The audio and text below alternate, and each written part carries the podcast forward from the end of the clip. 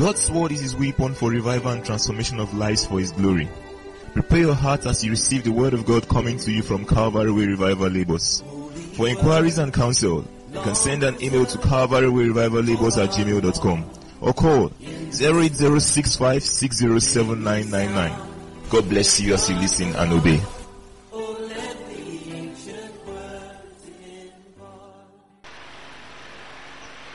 But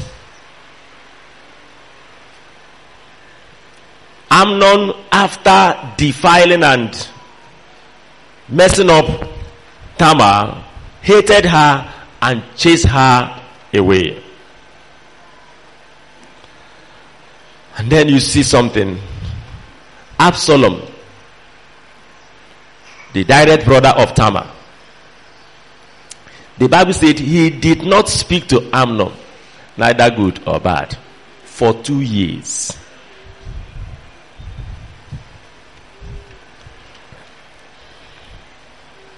For two years. Of course, what Amnon did to Absalom's sister Tamar is not good.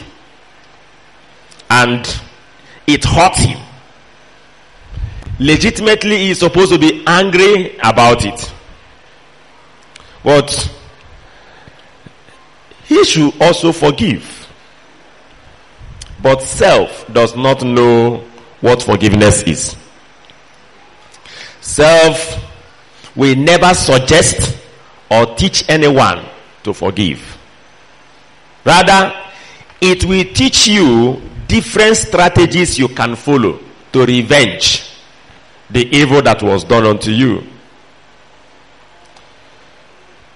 That of Absalom was very strange.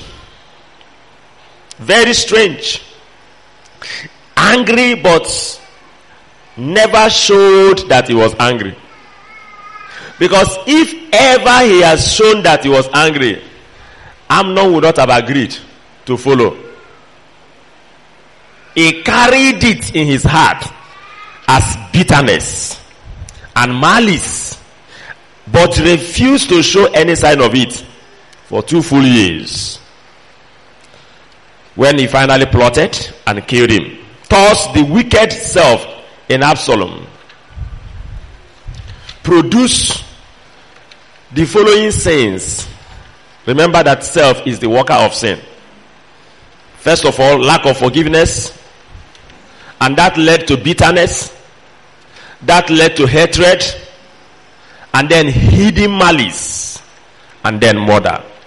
It's a chain reaction that started with lack of forgiveness towards his brother's sin that was against him.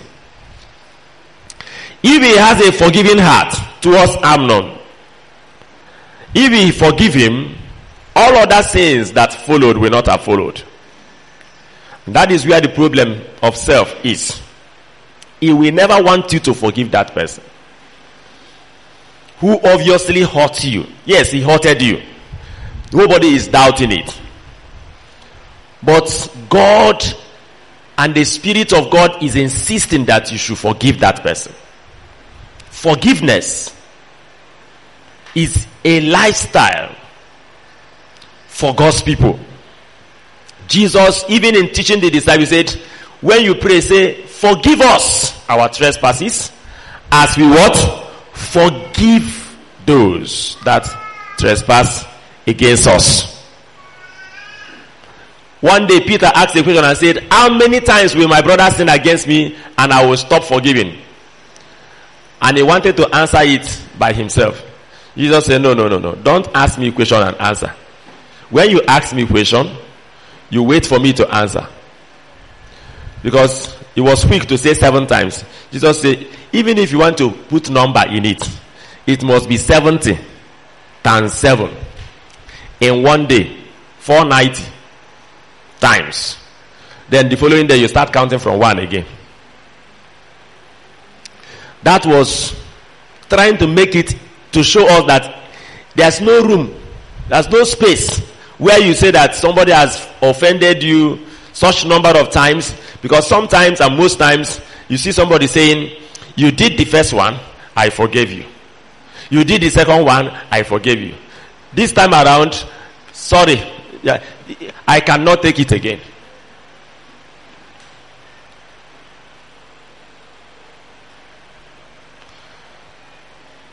This is the same self that will also cause you to forget the good things that the same person has done for you in the time past.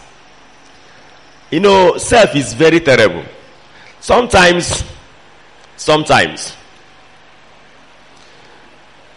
your brother, your uncle, your auntie may be taking care of you. You are living in his house. He's feeding you, paying your school fees, doing all kinds of things for you. And then maybe one day, out of maybe one problem or the other, he decided to uh, maybe ask you to leave his house. And maybe refuse to or discontinue what he's doing. Do you know that many, many people will forget all the good things that the uncle and the brother has done. Anytime he want to tell you the story of his uncle or his brother, where did he normally start the story? From the bad that happened once after 10 years of good. Self is wicked. Very wicked enemy inside. He will not want you to talk about all the good that you have experienced and enjoyed from this man, from this woman. It's only that one, that one mistake that he made that he will capitalize on and be saying, yes, he's a wicked woman. He's a wicked man. Look at what he did. Can a Christian do like that?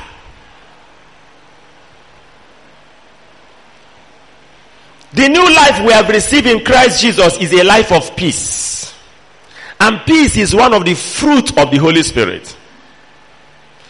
Jesus said, Blessed are the peacemakers, for they shall obtain, eh, they shall be called children of God. Matthew 5 verse 9. Blessed are the peacemakers, for they shall be called children of God. And in Luke 23 34, the man prayed for his enemies that were crucifying him. He said, Father, as for me, I have forgiven them. And I'm asking you to join me and forgive them. For they don't know what they are doing. We, his disciples, are you a disciple of Jesus Christ? You are not answering anything at all. You know, some people will tell you something. They say, What are you talking about? Am I Jesus? Eh? Jesus forgave people that are crucifying him because he is Jesus. Me, I'm a human being.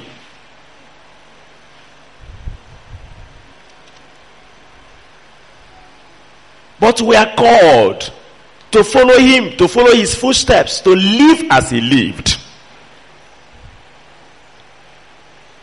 We are called to walk as he walked. Look at First John chapter 2 verse 6. Eh? Very powerful scripture. First John chapter 2 verse 6. He that saith he abideth in him ought himself also to walk even as he walked. If you have NIV or another version, that walk, there's a version that put it live. Where is good news? He ought to live as he lived. Who has good news? Yes, read quickly. First John 2 verse 6.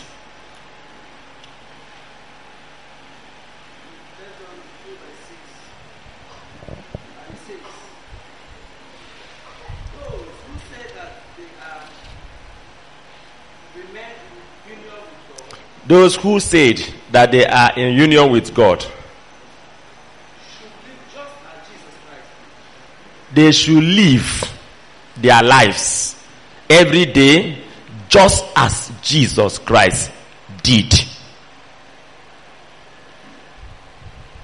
If you know exactly the way Jesus lived, that's how you should what? You should live. Ephesians 4:31 told us, we have read it before. Let all bitterness, all bitterness, all wrath, all anger. I wish Absalom has heeded to this scripture.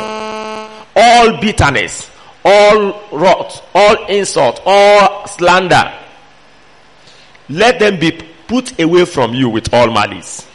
Verse 20, 32. And be ye kind to one another, tender hearted, forgiving one another, even as God, for Christ's sake, has what?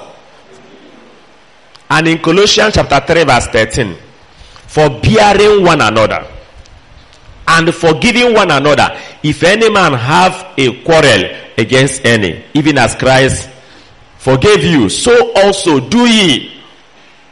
Is there anyone who offended you in the time past?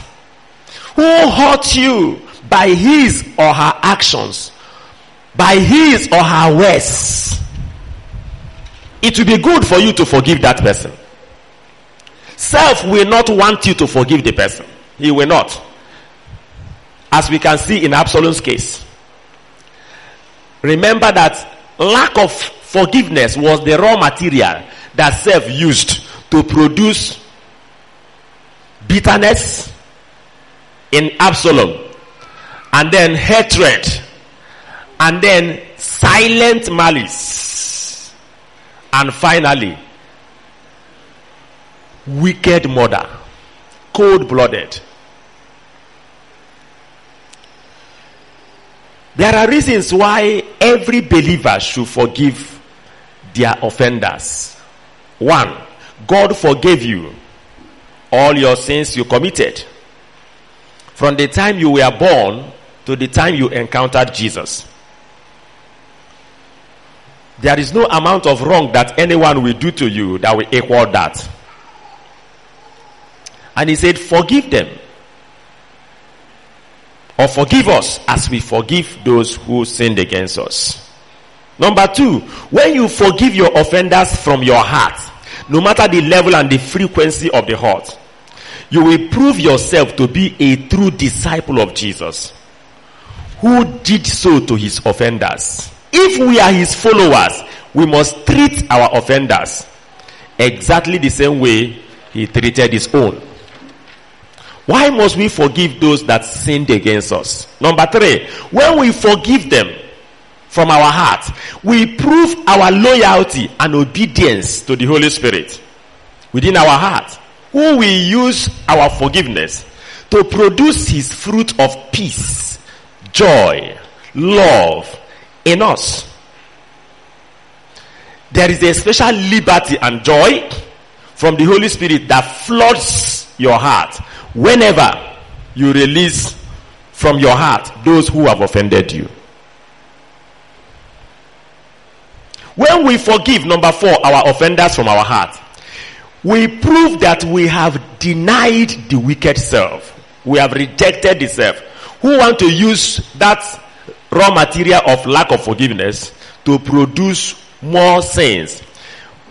Pro, um, Romans 13 14 has told us make no provision for the flesh. When you refuse to forgive, you are making provision for the flesh to keep walking. Yes, I know that the man raped you, the man broke your heart in the relationship, the man messed you up. But you need to forgive. When we forgive those that offended us, like Absalom would have done, would have cut short the raw material that flesh would have used to produce further sins. I know two persons that more than 10 years now, they have been in enmity. I know them, two of them. The day I was telling the lady, a man and a woman, day I was telling the woman, you need to forgive this man. He said, Never. Do you know what he did to me? He's so wicked, I cannot even think of it. I said, For the sake of going to heaven, She said, if it's about heaven, I'm already in heaven. But forgiving this person, forget it. So I believe she has created her own heaven that she's going, not the heaven of the Bible. You know, we have different Jesuses and different heavens people go. When we forgive our offenders, I don't know the number, maybe number five, we prove our humility and submission to God. Eh? You remember James 4 7 said, Submit yourself to God, then resist the devil. So if you don't submit to God by forgiving the person that has sinned against you, you will not be able to resist the devil. Holding a grudge in your heart against someone and at the same time resisting the devil is like holding someone's property and asking him to get away from you. Jesus said, The prince of this world cometh, he has nothing in me. John 14 30. The prince of this world cometh, he has nothing in me. In Ephesians 4:27, he said, Don't give a place for the devil. When you refuse to forgive, you have provided a space for the devil in your life. Another reason why you need to forgive your offenders from the heart you are still sinning against people. You are still offending people in one way or the other. Relationship is all about forgiveness. Yes. Because I don't know who can claim that from morning till night, night till morning, one week, one month, let's say husband and wife, there is no time you make mistake or do something that offend your life partner in that relationship.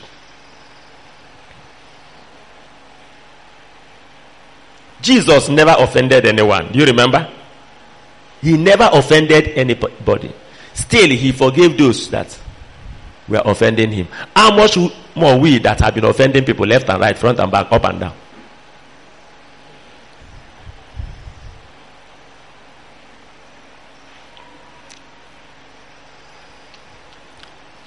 Do you know that relationship is beneficial? And one of the things the devil does, I'm not talking about ungodly opposite sex relationship, because many of you have corrupted that word relationship.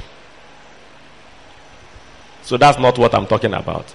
I'm talking about relating with your, you know, cousin, your sister, your your brother and sister in the fellowship, normal relationship sometimes discipleship relationship. Sometimes at the point where the benefit of relationship will start coming this self will come. And cause one thing will you know to happen. Cause one offense to come up to cut it short to deprive you from gaining and benefiting. You need to forgive overlook and continue so that what god planned for you to gain from that divinely arranged relationship will not be lost. Who knows how Absalom and Amnon would have helped each other in the future if Absalom had forgiven his brother? Who knows? If you do not forgive people who offended you from your heart, you will stop making spiritual progress. Think about it.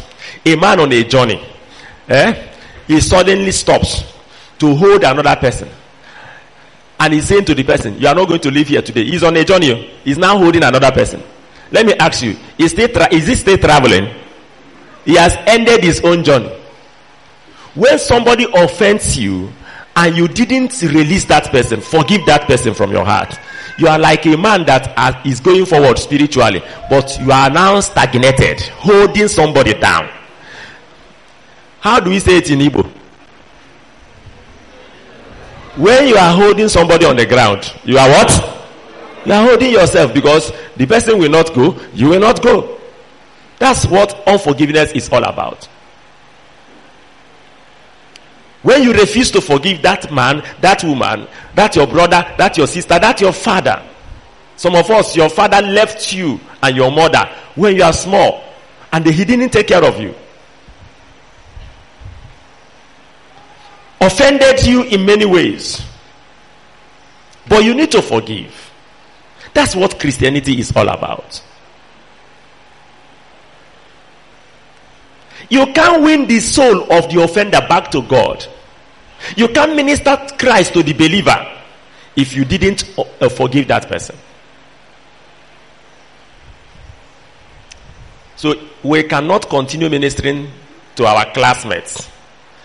We cannot continue ministering to our, you know, maybe fellow workers in the same working place. Of course, you know, people offend anyhow. Your business partners in the same line can offend you. They can gossip against you. You, for you to keep ministering to them, for you to keep preaching to them, you must forgive them because you can't preach without a heart of love. And even if you preach without a heart of love, you can't win any soul. Because soul winning is about, about loving people with the love of God. Everything is working together for our good. God does that. So when you forgive, you know that even the offense, God used it to work something for you. Joseph told his brothers that even though you people hurt me, eh, by throwing me to the pit and selling me to Egypt, but I now understand that it is God that arranged it. It is the working of God. If you read the book of Genesis in the side of Joseph and his brothers, you will be touched. I mean, anytime I want to cry, if I want to cry now, I'll go and read it. Because what played out between Joseph and his brothers is touchy. It touches the heart. Do you know that when the father died, the 12, the, is it 11 brothers, they came together. They say, let us go and beg him oh, now that our father has died. They came and forged something and said, our father told us before he died that you should forgive us. And Joseph said, don't be afraid. Because they were suspecting that Joseph was treating the well because Jacob was still alive. He said, you people should not be afraid. It's not because of Jacob that I am treating you well. It was God that sent me before the time. So in every hurt that people hurt you, there is something good God want to work out. If only you will see the hand of God, you will just easily forgive your offenders. Think about these people that crucified Jesus. If the prince of this world had known, he would not have crucified the Lord of glory. First Corinthians chapter 2 verse 6. They didn't know that the crucifixion of Jesus will lead to salvation of men. So they hurted him so that we can be benefited. We can be saved.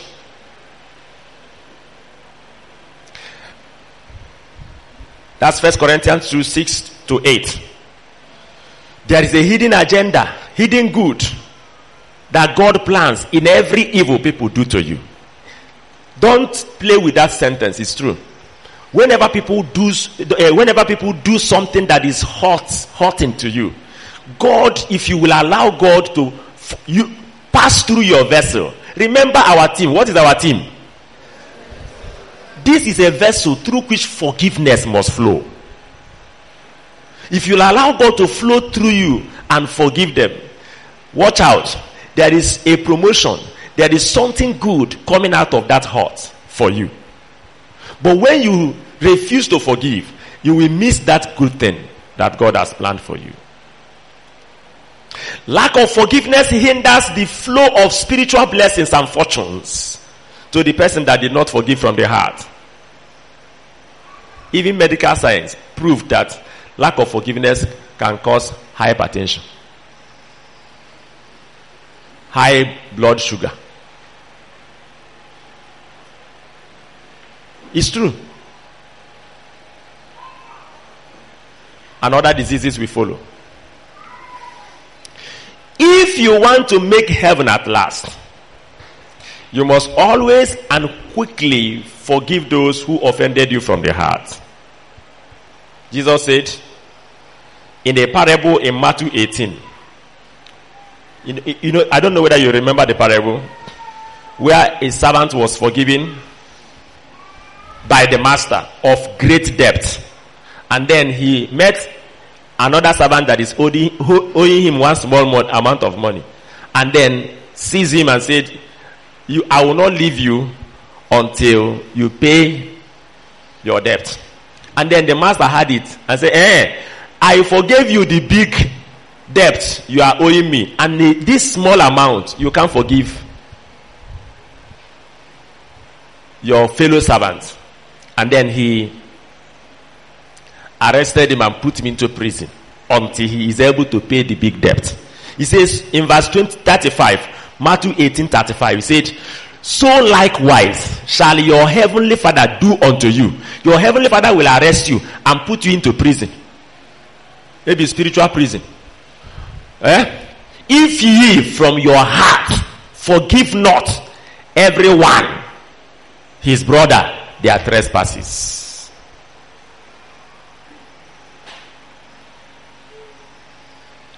Oftentimes, one may think that he has forgiven others from his heart. Look at that thing. If ye from where? From your heart.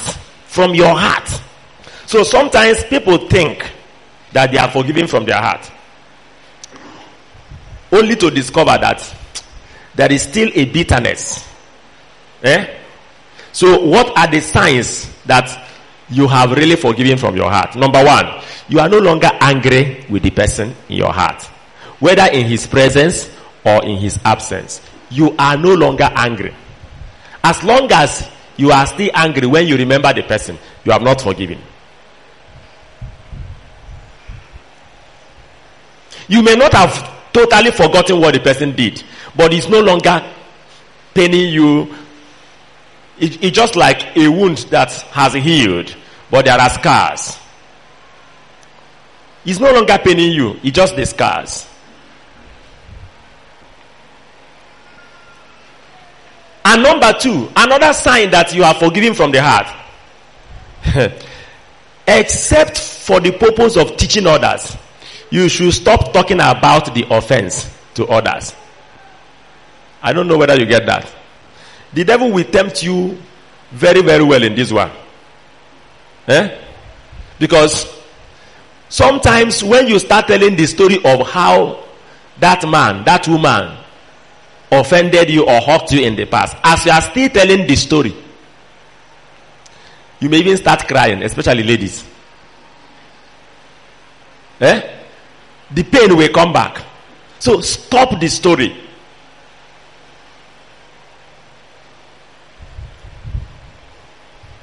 In Hebrew chapter 8 verse 12, God said, I will remember their sins no more.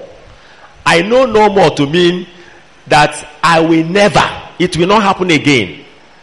For I will be merciful to their unrighteousness and their sins and their iniquities will I remember how many times? That should be our own attitude too.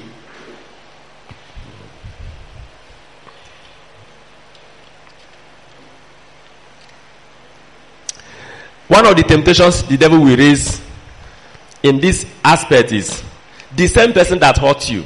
He may raise, somebody to come to your side, and the person will start telling you the story of how the same person hurted him. Are you are you getting it now?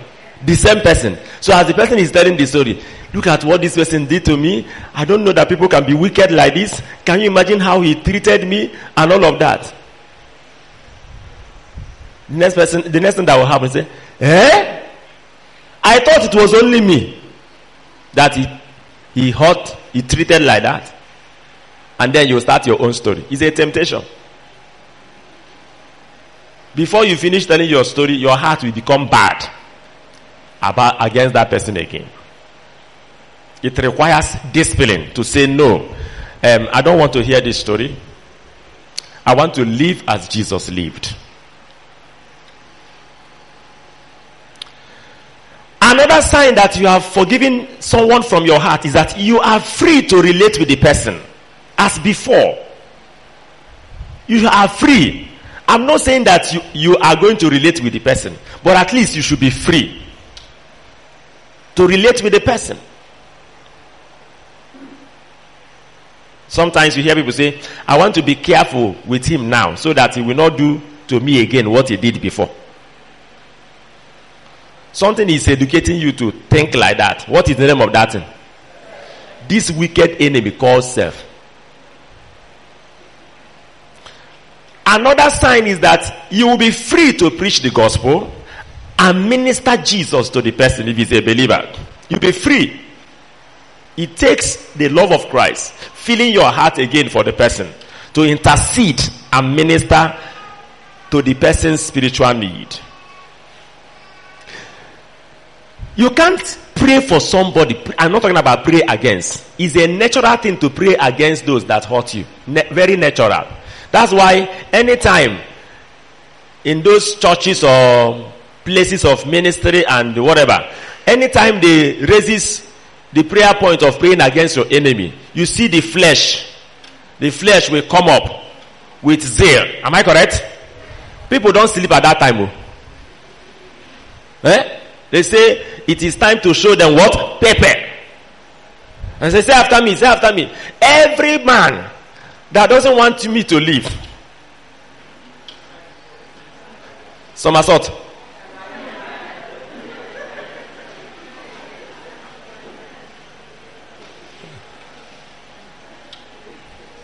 Sometimes people, please listen to this, listen carefully. People, they don't help, especially ministers. I'm not saying this to insult or degrade any minister. They don't help the people they are ministering to. Even if you saw a vision that someone is against someone, eh? and it is clear, of course, from Adam, self has been using people to fight, kill, and do all sorts of things against people. But do you know that when you are in Christ, you are protected.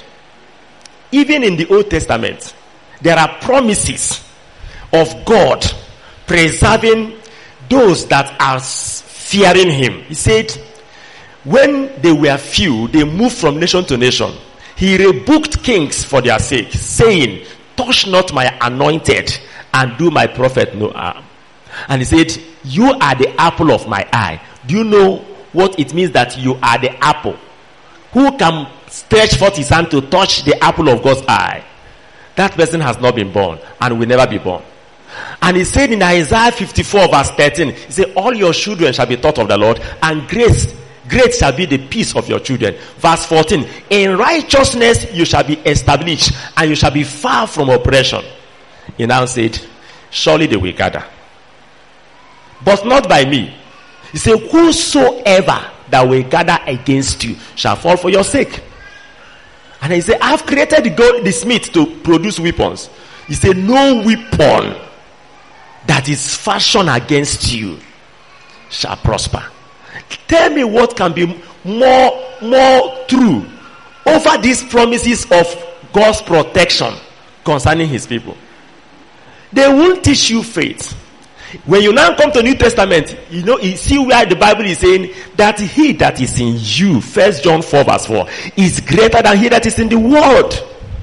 You see where the Bible is saying that you are hidden, your life is hidden with Christ in God. Your life is hidden. Colossians 3 verse eh, 3. Your life is hidden.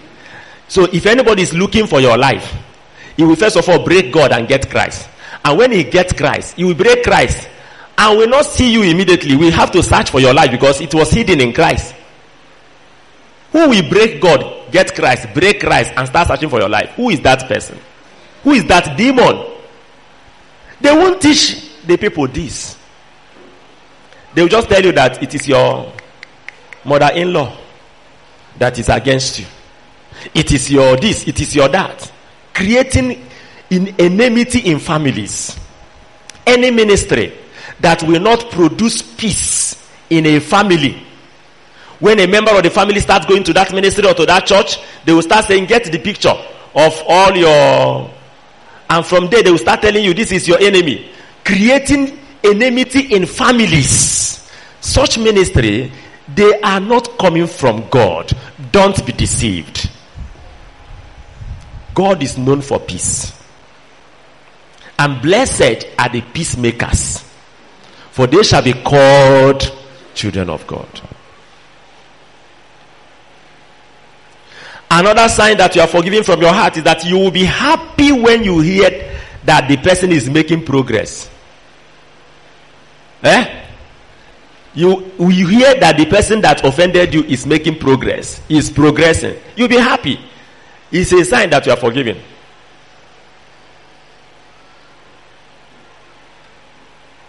Eh? but sometimes,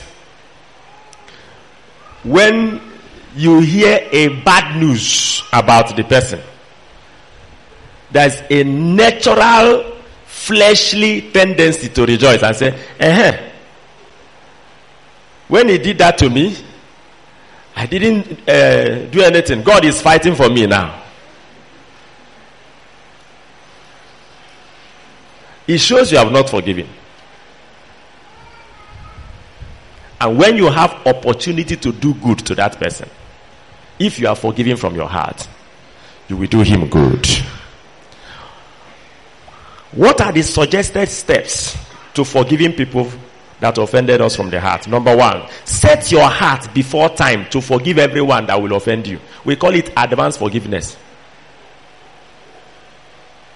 Eh? Before you offend me, I have forgiven you. So when you offend me you say I'm sorry, I say, don't worry. I've already forgiven you before you offend.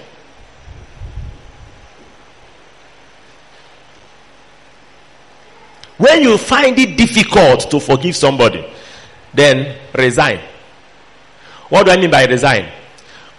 Come to the place of prayer and say, Jesus, you are in me. I have tried to forgive this person, I couldn't. But I know you in me can forgive the person. So please forgive the person. I remain in prayer until you are released within you. Let him do it since you cannot do it. Galatians 2:20 says, "I am crucified with Christ. It is not me that lives; Christ lives in me. So let Christ live. Let Christ forgive." But you need to, you know, come to that point by serious prayers, remaining in prayers until you feel it happening within you. What if the person keep repeating what he's doing, keep forgiving? There is a grace to keep doing so. Go back to Absalom's story. We have so many things to learn from the life of Absalom. Second Samuel chapter 14. You know, when he killed Amnon, he went into exile. He ran to another country.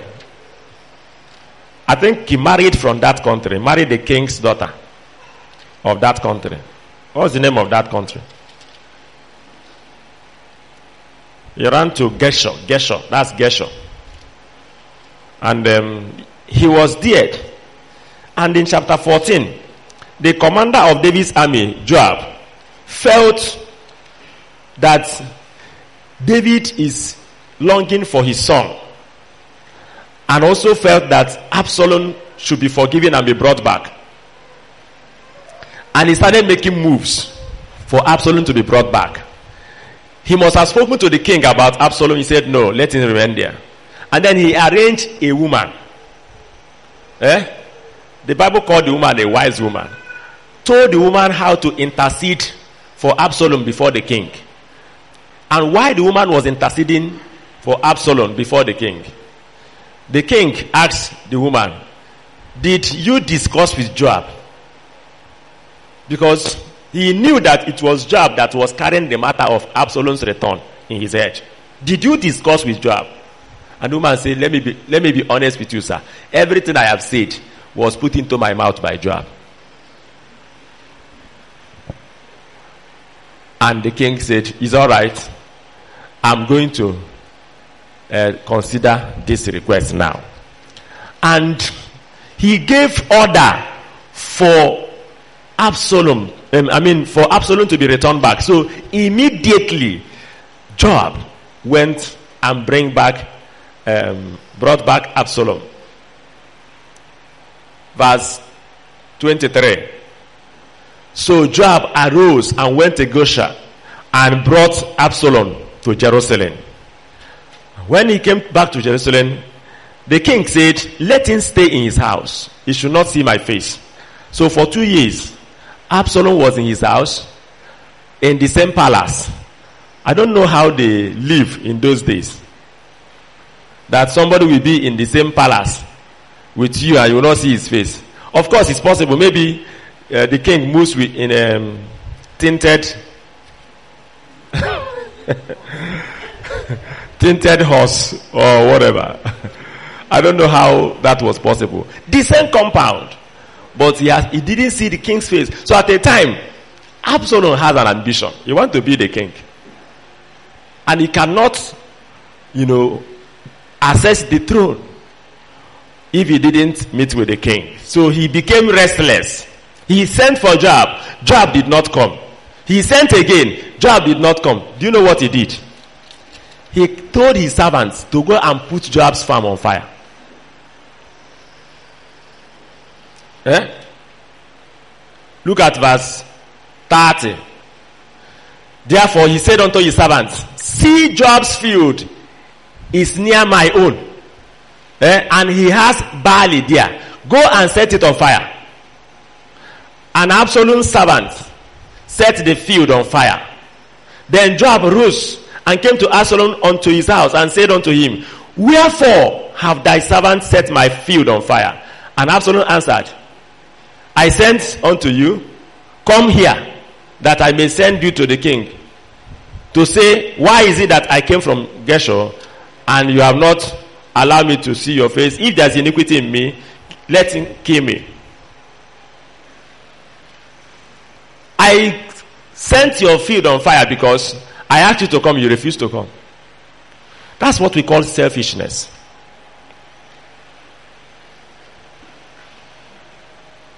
Selfishness.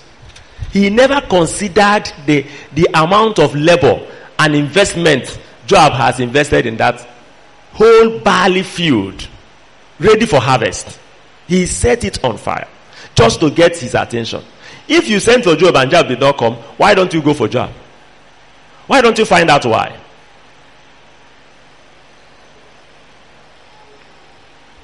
If you want to understand selfishness, you understand how babies cry when they are hungry. Eh? When a baby is hungry and she's and that baby is crying, does he consider if anybody is around him? Does he consider whether his cry is disturbing somebody that is sleeping? Babies are the most selfish being on earth.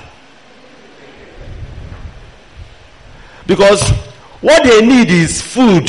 And if you don't provide that food, wow, wow. If you tell, close your mouth, somebody is sleeping, you don't wake wow, wow. He doesn't care whether what he's doing is affecting someone. That is what we call sometimes if you want to know whether you are selfish, ask yourself, how do I consider others? What I do, my actions.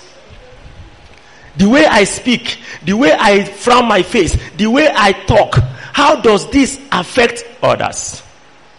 You just want to express yourself. I say, I just want to express myself. I want to, anytime I want to express myself, I want to express myself. I say it as it is. That's selfishness. If you say it as it is, express yourself like that, and somebody is hurt, you don't care.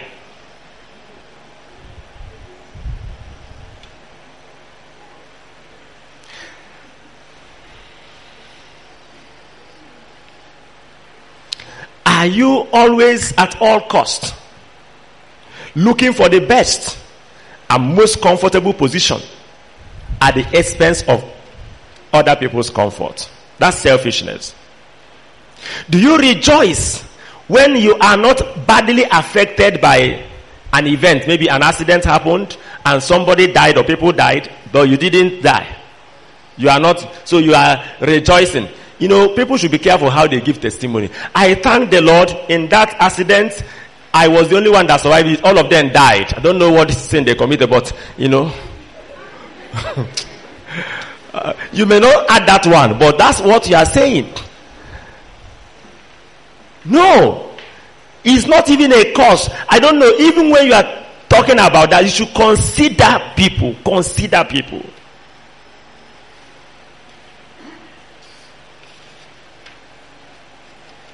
Some of us, the moment you are in the realm of the spirit, I hear you, you pray, you kabash, you chant, whether your prayer is disturbing your neighbor or not, making him sleepless. You don't care. That is selfishness. You should be able to consider.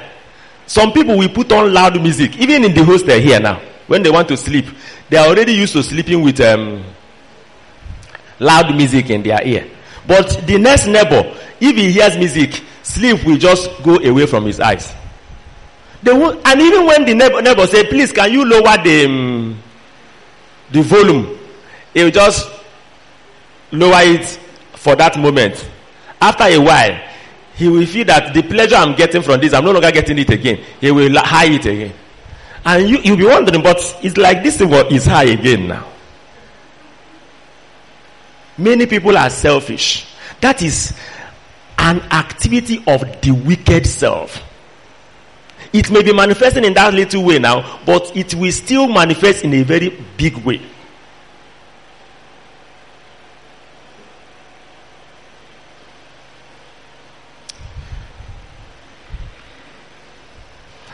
Because the people of God are selfish, they don't care for their pastors, Eh? Ministry has become a very fearful thing in our generation because of the selfishness of believers.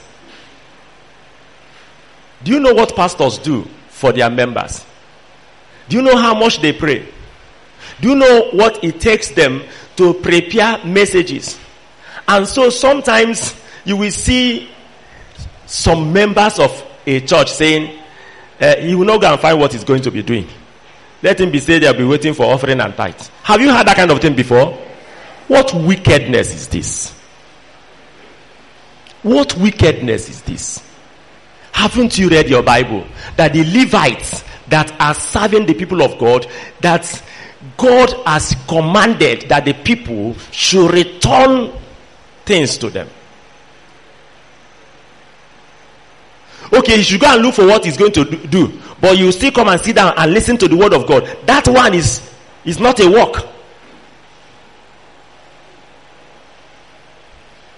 And so you see pastors and ministers, missionaries, suffering.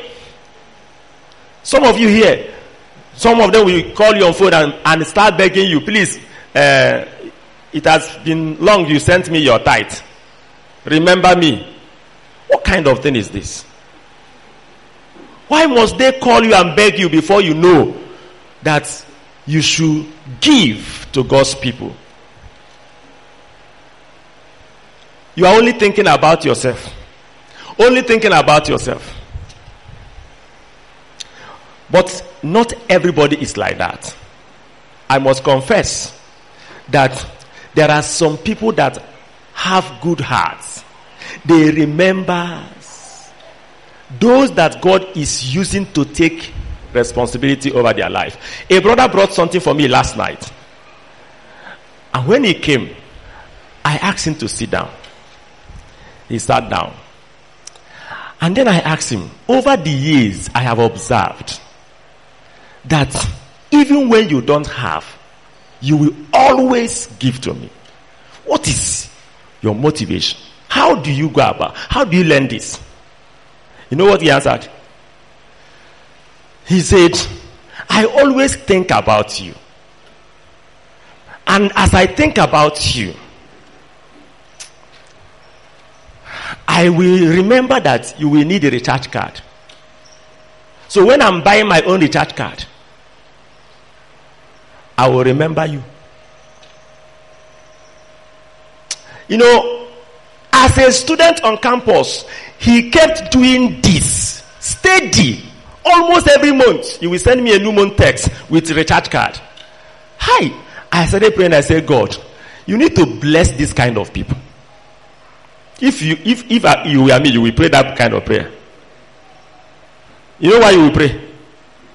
If God blesses him with more, won't he give more? Ah. there are very few that remembers that the man God is using to help them spiritually should is a go and read your Bible. Is a natural, you know, commandment in the Bible. Very natural.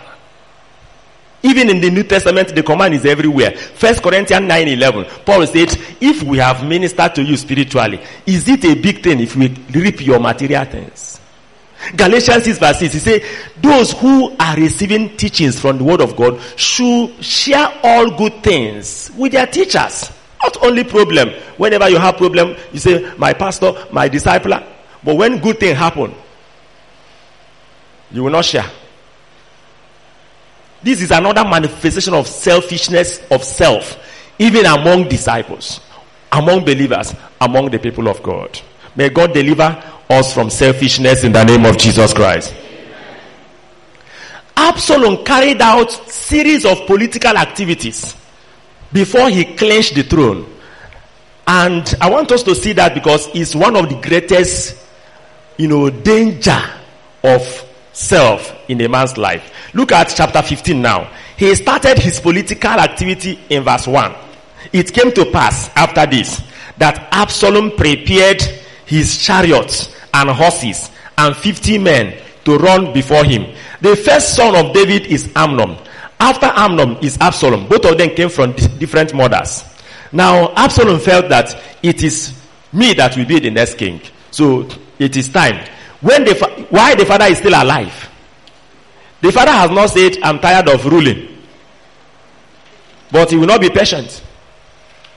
If he is patient and David, you know, finish ruling, the throne should naturally fall to him. But self will not allow him to wait. There's another brother of him that rose up after him. I think he's Adonijah also. Uh-huh. Whenever you follow self, you will miss you will miss your opportunity.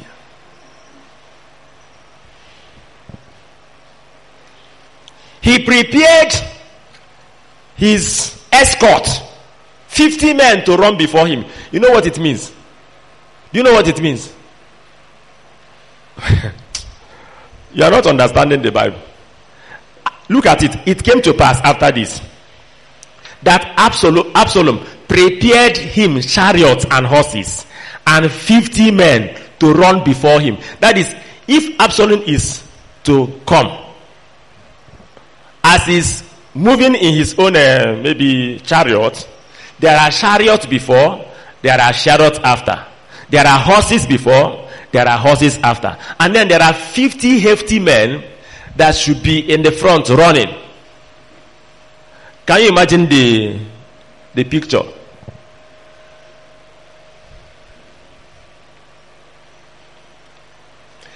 That was after he has succeeded in seeing the face of the king. So the next thing is to plan for the throne. The question is, how did he conceive the idea? Eh? How did he think and believe that he is going to be a king while his father is alive? Of course, he set to kill his father in order to clinch the throne. That is what the Bible called selfish ambition. Selfish ambition, listen to this, is one of the deadliest manifestation of self. The end of the story shows how Absalom was destroyed by this ambition. It was a life cut short and a destiny wasted. Selfish ambition is a desire motivated by self to become some, someone great or achieve something great, thereby commanding the respect of everyone. That's the definition of selfish ambition. It's different from vision not in expression, but in source. Whereas God, the Holy Spirit, is the source of vision. The flesh, self, is the source of selfish ambition. If you read Genesis 13, you will see where Abraham and Lot were having issues. Not because they were having issues by themselves, but they are herdsmen. The land couldn't contain them again. So Abraham called Lot and said, Lot, there's no reason why we should be quarreling as brothers. Choose wherever you want to choose. If you choose the left, I will follow the right. If you choose the right, I will follow the left. And the Bible said, Lot lifted up his eyes. That is terrible. You know why? Abraham is older than his father. And in my village, in my village, when they divide something, the person that should take first is who? How do you know my village? Because I said in my village, you answered. The elderly person. If you have been with your brothers as you are growing up, maybe you are number five and you are seven, and all of you are eating together. And then you suddenly take meat as the food is going on. What do you think will happen to you that day? By the time your elderly ones will finish beating you, your parents will come and join hand. After that day, you will learn forever that you should wait for those who are older than you to choose first. Look at Lot. Abraham said, choose. The Bible says he lifted up his eyes. That's ambition. He saw the plain ground of Sodom and he chose. He was living near Sodom. The next report was he was in Sodom. And everything he, he labored for, all of them were destroyed by fire.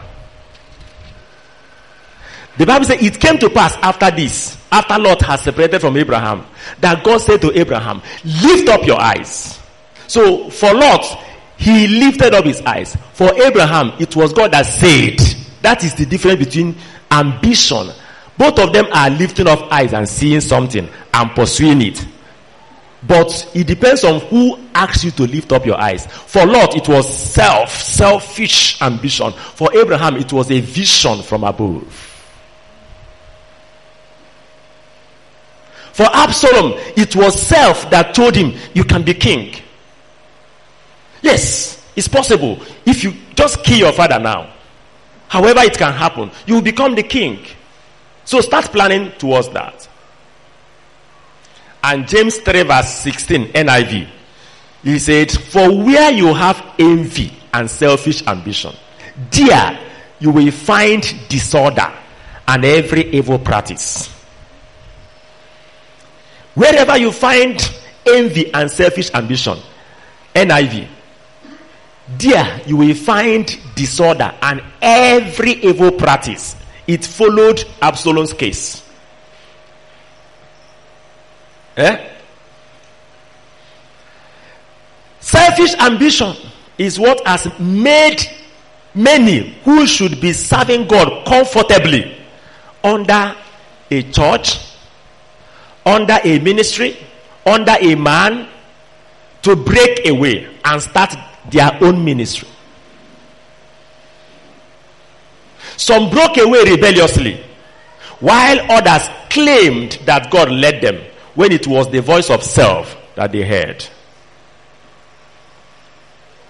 God has a lot and a plan for every man. And why you are why W H Y why you are not God is because or let me put it this way. You have to accept the fact that you are not God. Did you get me now? Because if you are to God, the, the, the choice you will make for yourself will be different from the choice that God has made for you. I don't know whether you're getting it.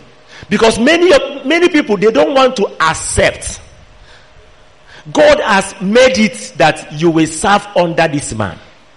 That is God's plan. They say, No, I don't want to be under anybody. I, so they would accept God's own lot, L-O-T, for their life.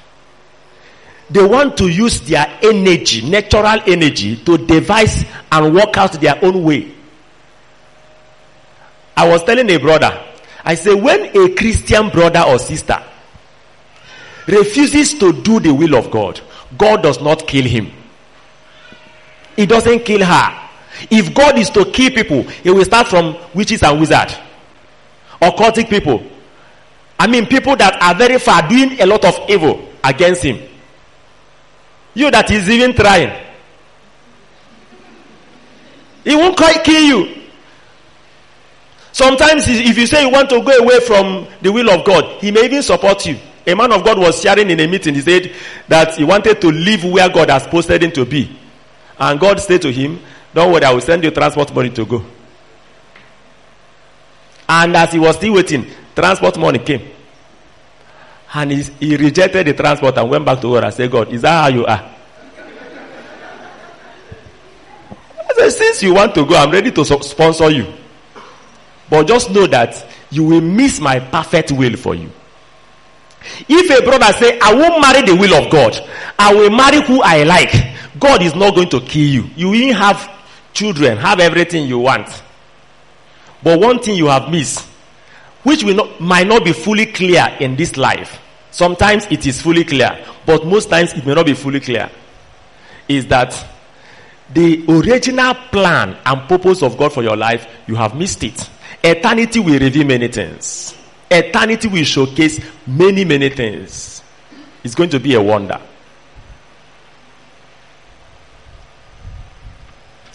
It will be dangerous for you to presume that God has given you a vision when it was self that has given you an ambition to pursue to your own destruction.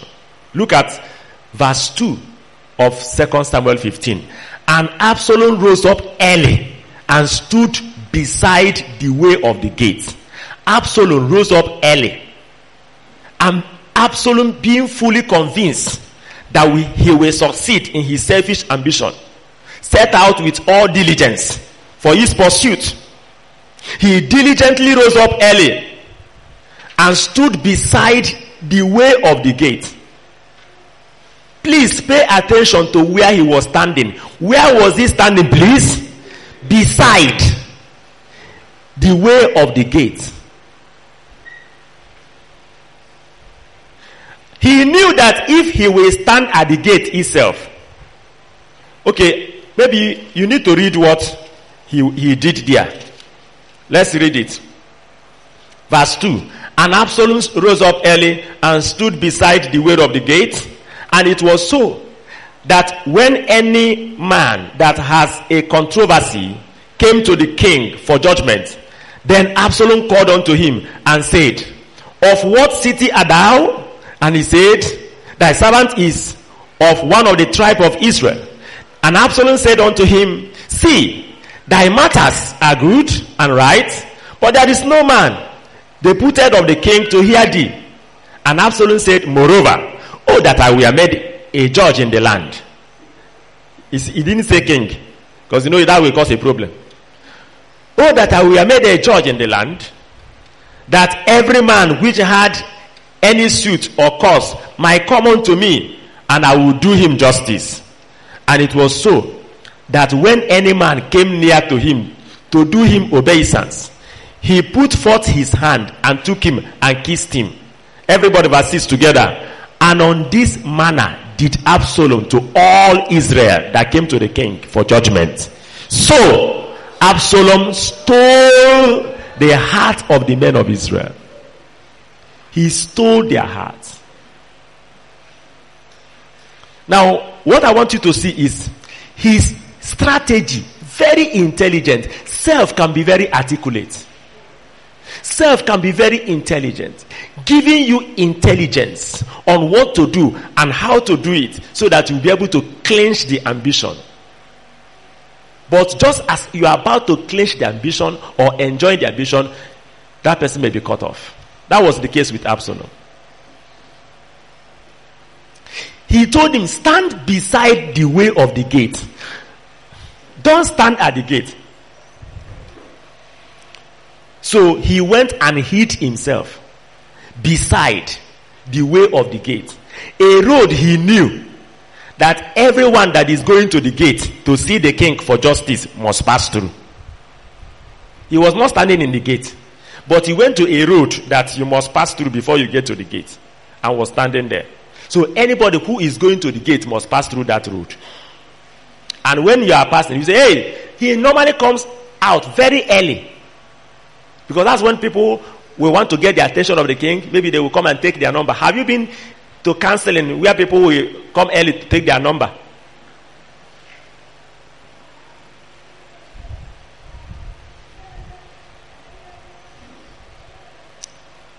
Self can supply you the wise strategies you can follow to achieve his ambition to your utter destruction.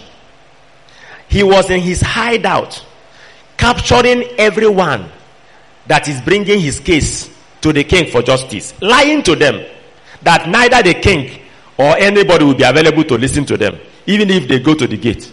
So there's no point passing me. If you go to the gate, nobody will listen to you. Is that true? Is a, it's a lie. So he was still lying against the king to achieve his ambition. That's another way you will know ambition. An ambitious person can do anything. He can go through the way of unrighteousness. If he's sensing that he's slow in achieving this ambition, he will try to do one or two things to get it fast. Even if it means being crooked and or lying. Now, you can imagine Absalom, a ruthless, heartless killer who killed his own brother in cold blood, telling people that, oh, that I am the judge, I will deliver justice to people. Is he not supposed to be in prison if he is judged? I mean, in, in some place, murder for murder, maybe he would have died. So he's now claiming that if I am met the president, oh my God, you know, our country is in a period of um, election. Have you seen some of our presidential candidates making promises? That's the kind of thing Absalom was doing. If I were made a judge, but they know his history. But sometimes human heart can easily be deceived. Sometimes people can easily forget what happened. All that I will, I, I will, I am the judge. I will deliver justice to all. Eh? Absalom, you. Deliver justice to all. It's not justice he want to deliver. It's an ambition he want to achieve. He pretended to be humble. Did you see when we read? When people want to bow down, what does he do? He said, No, you don't need to bow down to me. I'm a, human being like you. He will kiss the person and, you know, say, Go. I'm a lovely person. And all of this was targeted towards what? An ambition. An ambition. In my little lifetime, I have seen brothers that are or we are very ambitious about ministry. Sometimes when they come to what we are doing in the little thing that we are doing that God is using to train us and prepare us for greater heights tomorrow, they will just despise it. I remember one brother telling me that the reason why he left Calvary, Calvary Way in those days was because he felt that God has called him to touch the whole world with the gospel. And we are just doing discipleship class. So he reasoned his mind, how can discipleship class enable him to touch the world? He said he just thought about it and left. After several years, he returned back almost mad. Just a little thing. I said to him, I thought you say you're going to touch the world with the gospel. How many countries have you touched? He said, if not that I had spiritual accident. You know what call spiritual accident? he had some spiritual accident. And he couldn't touch the world again. May God help us in Jesus' name. Verse 5 and 6. Okay, I think that's where he was, you know, pushing for people's hearts, false humility. And he stole the heart of the men of Israel. He was advertising himself.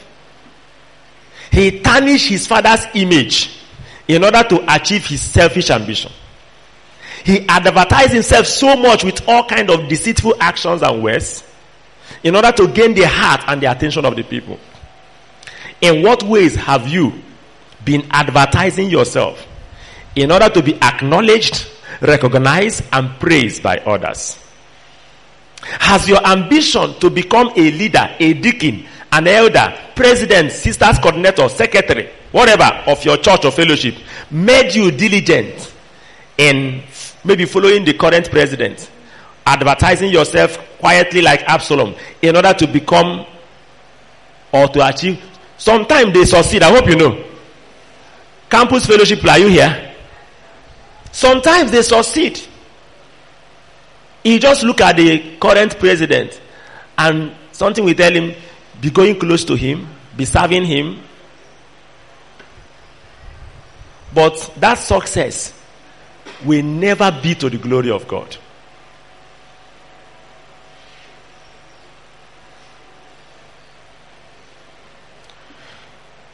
Even the spiritual exercise,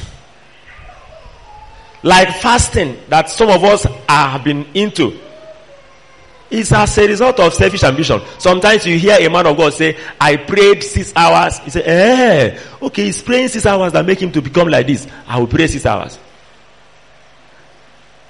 I fasted 70 days. Eh, so that if that's what if I can now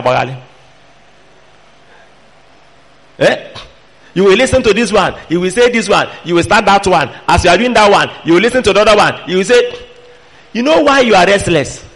You are restless because you are too ambitious to be quiet for God to give you his own vision for you. You are trying to repeat another man's life.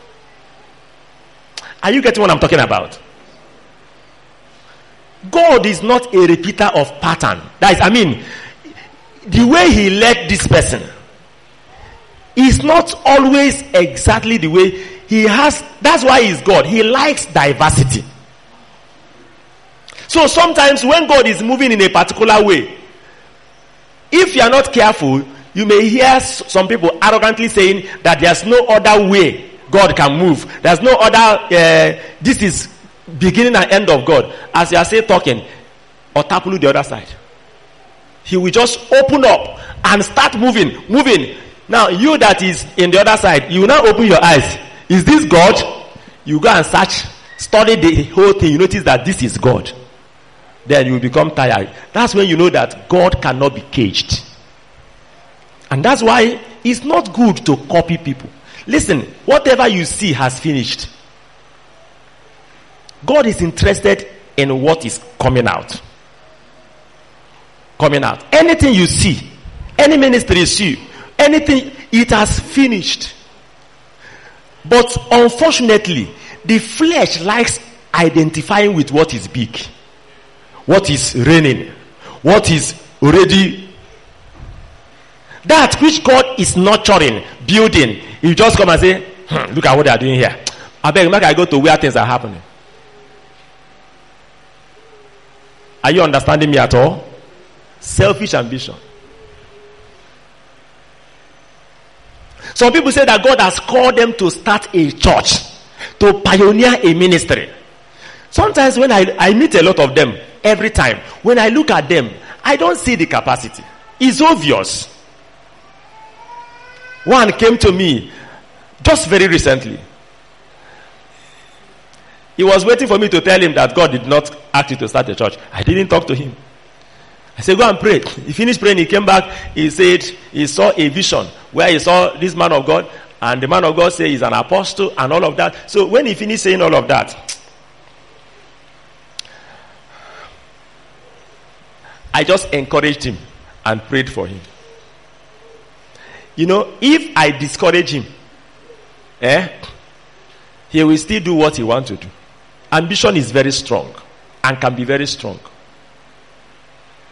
And when he is doing what he wants to do, if he meets a roadblock there, he will find it difficult to come back to me for me to help him. Because he will feel that because I discouraged him that I am against him. Are you getting it now? So to give him opportunity to return back to me if he has a problem. Because I know he will surely have a problem. I know. I know. I know. He doesn't have the capacity. You say God called you to start a church, a ministry, and for 10 years, eh? The members has grown from 20 to 25 and then 23 and then 15 there was one video that was trending online one pastor that went, went to hang himself how many of us saw that video people already saw him on the gallows and they rushed and brought him down and they're asking him pastor what is happening say how can he be in ministry for how many years and the ministry is not growing it's better for him to die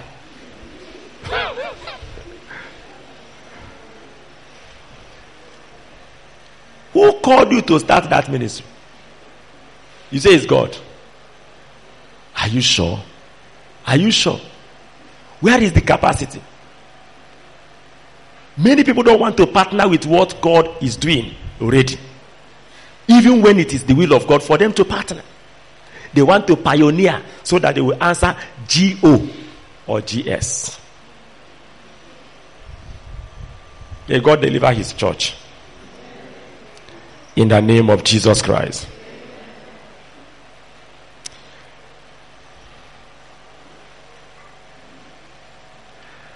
We said, even though you seem loyal and submissive in the eyes of people currently in that ministry or church or revival labors, as you are not currently plotting how and when you will start your own using the name that self has raised to you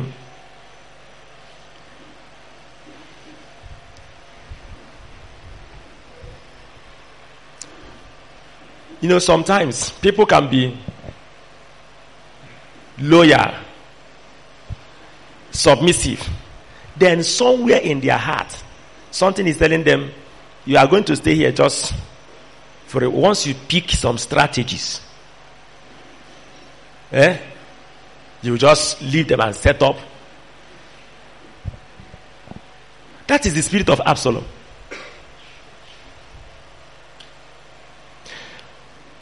Do you advertise yourself? A man of God has given me his complimentary card. Have you seen a man of God that has complimentary card? And in that complimentary card, you will meet the chief CEO of the ministry. And then he say, we are available for your, for preaching in your weddings, your retreats and conferences. You can invite us. oh God. Sometimes what somebody who doesn't have knowledge is looking for. Those who have knowledge, they are running away from. God spoke to me one day and said, Your ministerial what? Your ministerial what is equivalent to the number of invitations you have rejected. I said, Eh? He repeated it again. I said, What do you mean, sir? He said, If you will follow me, I will guide you. And when I guide you, Many of the invitations to come and preach here and there, they are not from me. Even the people that gather together and say, Let us invite him. I didn't lead them to do so. So you must follow me. You know, when I heard that, before I I answer any invitation to preach, oh my God, I have to screen it again and again. I have to pray. I, God has given me too many assignments, too many work that before I will leave it to go and respond to another call, I must be sure that it is the same God that is calling me there. Are you getting me at all? Life is very simple if we leave it in the spirit. But when you are behaving as if you are in a rat race with people, as if you are struggling and competing with someone, or to prove something about your life, then you see yourself in endless struggle.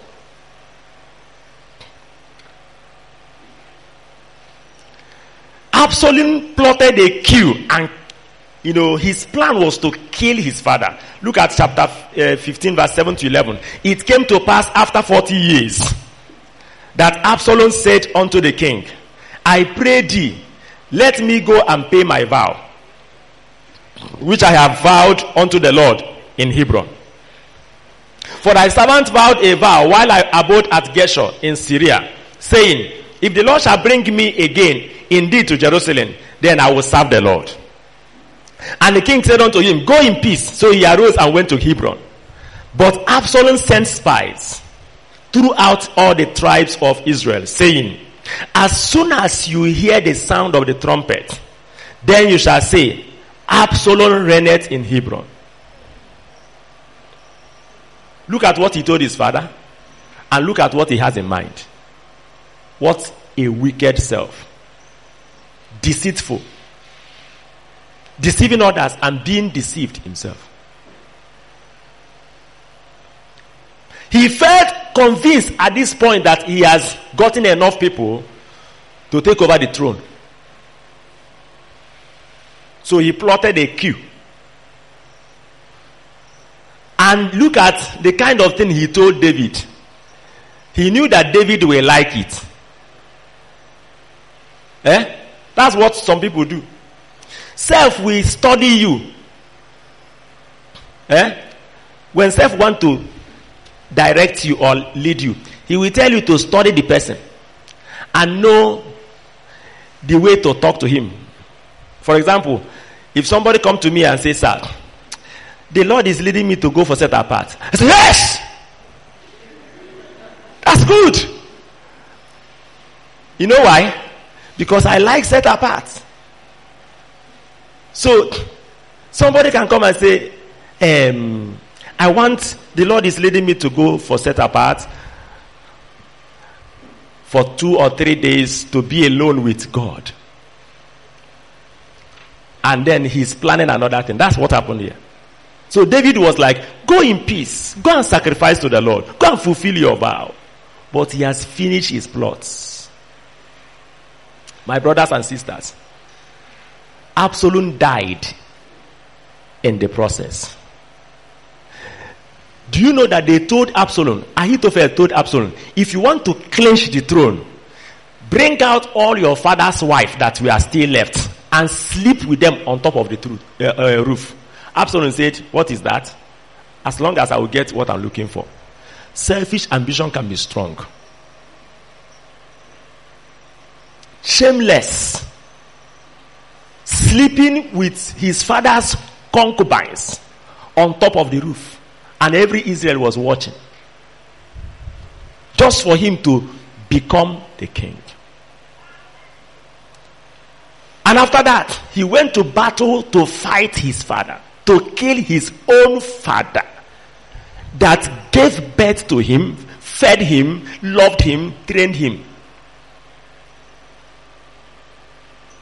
Sometimes, you know, this thing may not make sense to you because you can't imagine yourself killing your father. But you remember that people can murder by mouth. I have seen disciples that we spent our life trying to help them. At a time, they will just break out And when you hear the kind of things that they are saying about you and against you, you wonder. Self can be wicked. People that you brought into your house, gave accommodation, fed, both spiritually and physically, guided. When you hear the things that they are now speaking against you, that's a murder. Self can be wicked, and selfish ambition is a threat to God's vision for your life. Absalom ended shamefully as the train of selfish ambition cut short his life and the throne that self has promised him, which he has diligently and intelligently pursued with all forms of lies, deceit, and wickedness. He never sat there for one day. Shake your heart at this point. Is there any ambition there given to you by self? And maybe you are thinking is God. Reject self, deny self. Jesus said, I repeat, Luke 9 23, if any one of you want to come after me, let him deny himself. Don't forget that the greatest threat and enemy to revival is self. And if we must be vessels for revival, we must reject and denies self. In any form, it is still manifesting in us. Rise on your feet and pray. Rise on your feet and pray.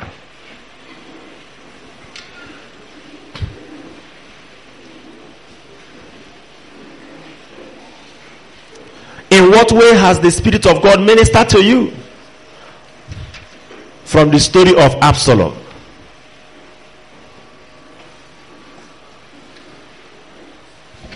What has it shown you? We started from forgiveness. Do you remember? Are there people that offended you like Absalom refused to forgive Amnon? That you have not forgiven. Thank you for listening. We trust you were blessed by God's word. This message and many more can be downloaded from our website www.calvaryonline.org.